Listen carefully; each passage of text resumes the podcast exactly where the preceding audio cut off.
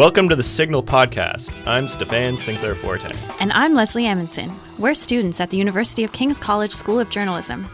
Today we're sharing highlights of our work from the last eight weeks of Audio Boot Camp. That's right. Today we're going to hear stories about the dangers of vaping and the tradition of storytelling. We also have a story about the world's quietest protest. And we'll hear about some architecture students who are taking their learning into their own hands. That's all ahead.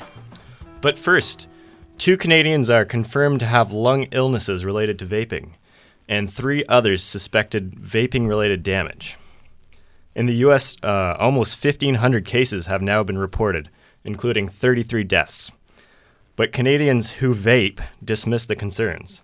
They say that without more definitive research, officials may just be blowing smoke. Dane Patterson reports.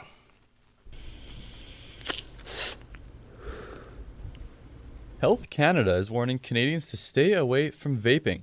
Whether it's the chemicals, the nicotine, or the flavoring in vape products, something has made a small number of people very sick. Tristan Harmer is a vaper and a vape store manager. He smoked for about five years before turning to nicotine vapes. Now, he says, he has a lightness in his chest he didn't have before. I guess it's a potential risk I take, but uh, for me, it's it's done me better than like smoking has so far in my experience. Harmer says he plans to quit vaping too. He knows vaping can't be good for your lungs, but he's doubtful it's a serious health concern. Dr. Robert Strang is the Chief Medical Health Officer for Nova Scotia. Strang says vaping is not safe, but needs more conclusive research to determine how unsafe it really is. That both the short and long term health risks of vaping are not clear at all. It's probably safer than smoking, but we, we don't know that for sure. While vaping appears to be behind recent cases of lung damage, officials can't point out why. There's been no consistent type of vaping product, no consistent chemical that would explain everything. So there's a lot, and it's probably ultimately, ultimately we're going to come down to some multiple causes here. A recent study shows about 45,000 deaths in 2012 were smoking related, Strang says vaping may help smokers quit, but suggests there are better ways to drop the habit than introducing your lungs to an aerosol. For The Signal, I'm Dane Patterson. When you think about protests, images of marches and noisy chanting usually come to mind. But this week, members of Extinction Rebellion held a very different, very quiet protest. They held a meditation vigil on Election Day to help the public contemplate the crisis that is gripping the globe. Ben Elliott has that story. Downtown Halifax can be a busy place at midday. The air is filled with the sounds of car engines, buses, and people. At the Grand Parade on Barrington Street, members of Extinction Rebellion tried to cut through some of the noise, holding what they called a meditation vigil. Tinette DeVoe helped Extinction Rebellion organize this event. She says the point behind this type of protest is to encourage newcomers to protest at their own comfort level. Well, first of all, I think in some cases it may bring out different people. So, some people who might not be comfortable going to a rally or doing an action like blocking the bridge may be comfortable coming to Grand Parade and sitting in meditation and prayer. As people slowly filtered through the Grand Parade, some bystanders got closer to take pictures, some walked up to ask questions. They didn't all join in, but most expressed solidarity with the cause. Peter Miller and Marilyn Graber are visiting Halifax from Goshen, Indiana. They said they have a slightly different view on how to affect change. But but the issue is it can't stop there. We have to give money to candidates to be elected to make the changes. People's view on how to best solve the climate problem may differ, but if opinion polls are correct, most agree that action is needed sooner rather than later. For The Signal, I'm Ben Elliott. Architecture and engineering students at Dalhousie, Dalhousie University rather, are taking their education and their future into their own hands. They're working outside their curriculum to prepare for the reality of climate change. Tobias Stock has more. Earlier this year, a group of architecture students decided there was a gap between what they were learning in school and what they needed to learn to deal with climate change. So they created the Supernatural Design Collective, they host lectures and workshops and even hope to publish their own work. Laura Nolte is one of the students behind the group. She says architects and designers need to be responsible for the environmental impact of a product or building. She says the collective is learning things that they simply aren't learning in the current curriculum. We're learning skills that I feel like are essential skills for architects to have. And also, like for me personally, it allows me to delve deeper into the interests that I have in architecture that aren't really visible in our education. The collective has grabbed the attention of more than just a handful of people, too. Well, we have a core group which is about like 10 to 15 people, but the greater group is over 100. Kim Thompson is a leader in green architecture in Nova Scotia and works with architecture students. She says environmental consciousness is critical for future architects. Well, I think we're, we're on the cusp of something profound. There's a huge need. And I think we're just realizing that. And um, the paradigm that we have right now for um, sharing those skills has got to be shifted radically.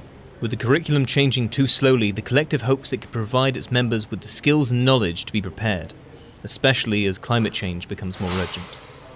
For The Signal, I'm Tobias Stock. Layla Gibson used to be a meat eater. Now, the University of King's College student is trying to live life as a vegan. But she says it's hard because she lives in residence and eats all her meals in the dining hall. And she says there isn't enough variety. Shaitan Mortwan has more. Layla Gibson has been vegan since 2013. She stopped eating meat after watching slaughterhouse videos. The California born vegan says it's easy being vegan at home, but not so much in Halifax. It's really difficult to find a lot of vegan options. It's a very, I guess you could say, like fisherman centered city, seafood centered city, and meat centered city as well. Gibson says Chartwells, the company that took over food services at King's a year ago, has made more vegan options available. But sometimes she has to ask for them. I sometimes feel like a burden and they say, No, no, Layla, you're fine. But I hate walking up and saying, Hey, can I have dessert today? At King's College, there are about 15 vegans that have the meal plan. Jamie England is the executive chef at the food hall. He says there's limited space on their lines to fit in both vegetarian and vegan diets. We try to accommodate as best we can. Not always the case, but we do the best we can with what we have. England says they prepare food based on a pre made menu from their head office, but that they have come a long way. I think maybe 10, 15 years ago was a little more harder, uh, but with all the knowledge of food and gluten free and uh, dietary needs, it's become more easier to accommodate. Gibson hopes that by pushing for better options at King's, she can make veganism more of a normalized choice than a fringe request. For the signal, I'm Shaitan Murutiwan. It's no secret that the cost of living in Halifax is expensive. One local arts collective is helping by providing free and low cost resources to the public. Now they're relying on the generosity of the public to keep their space alive. I stopped by for a tour earlier this week. We enter into the zine library area of the space where we have a photocopier. The collective includes That Zine Library, a music venue, screen printing studio, and more. It's housed in an unassuming old building on Gottingen Street. Shay Osborne is part of the collective, known as Radstorm, and they're worried. The owners are selling the building, and they may all soon have to move. And it wouldn't be the first time. Recently, within the last year and a bit, we've had to relocate to Gottingen Street because we got evicted from our building on Almon Street.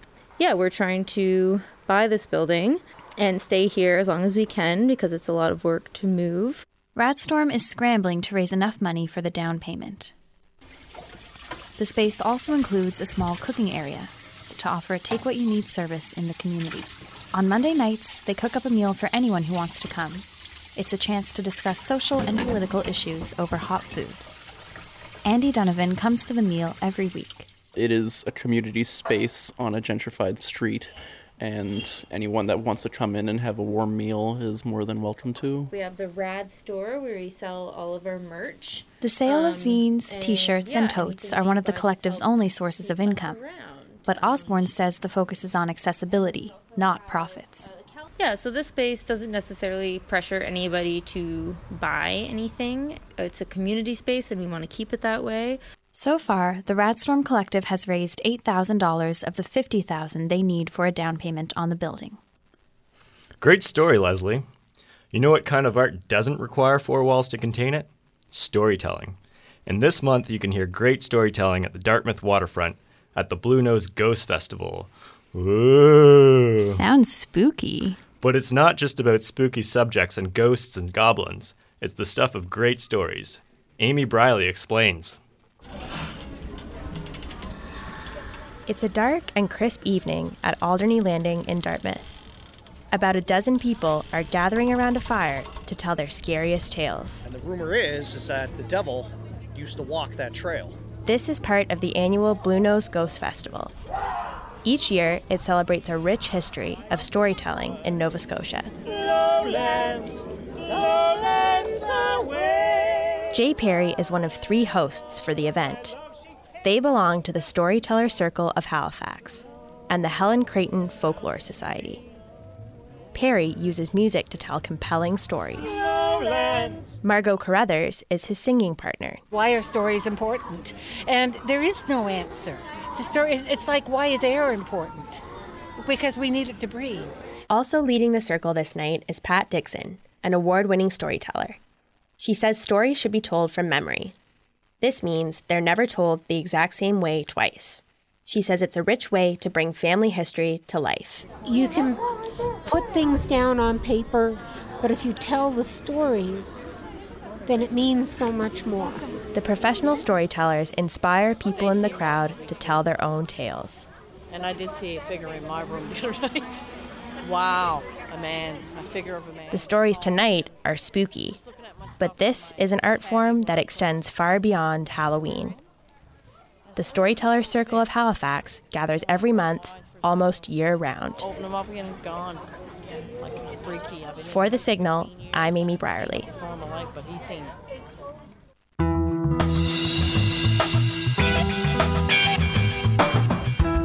That's the Signal podcast. And it's also the end of our, our audio boot camp. How are you celebrating? I can't think about celebrating until I get a good nap in. I know what you mean. Thanks for listening. I'm Leslie Evanson. And I'm Stefan Sinclair Forte. Have a great day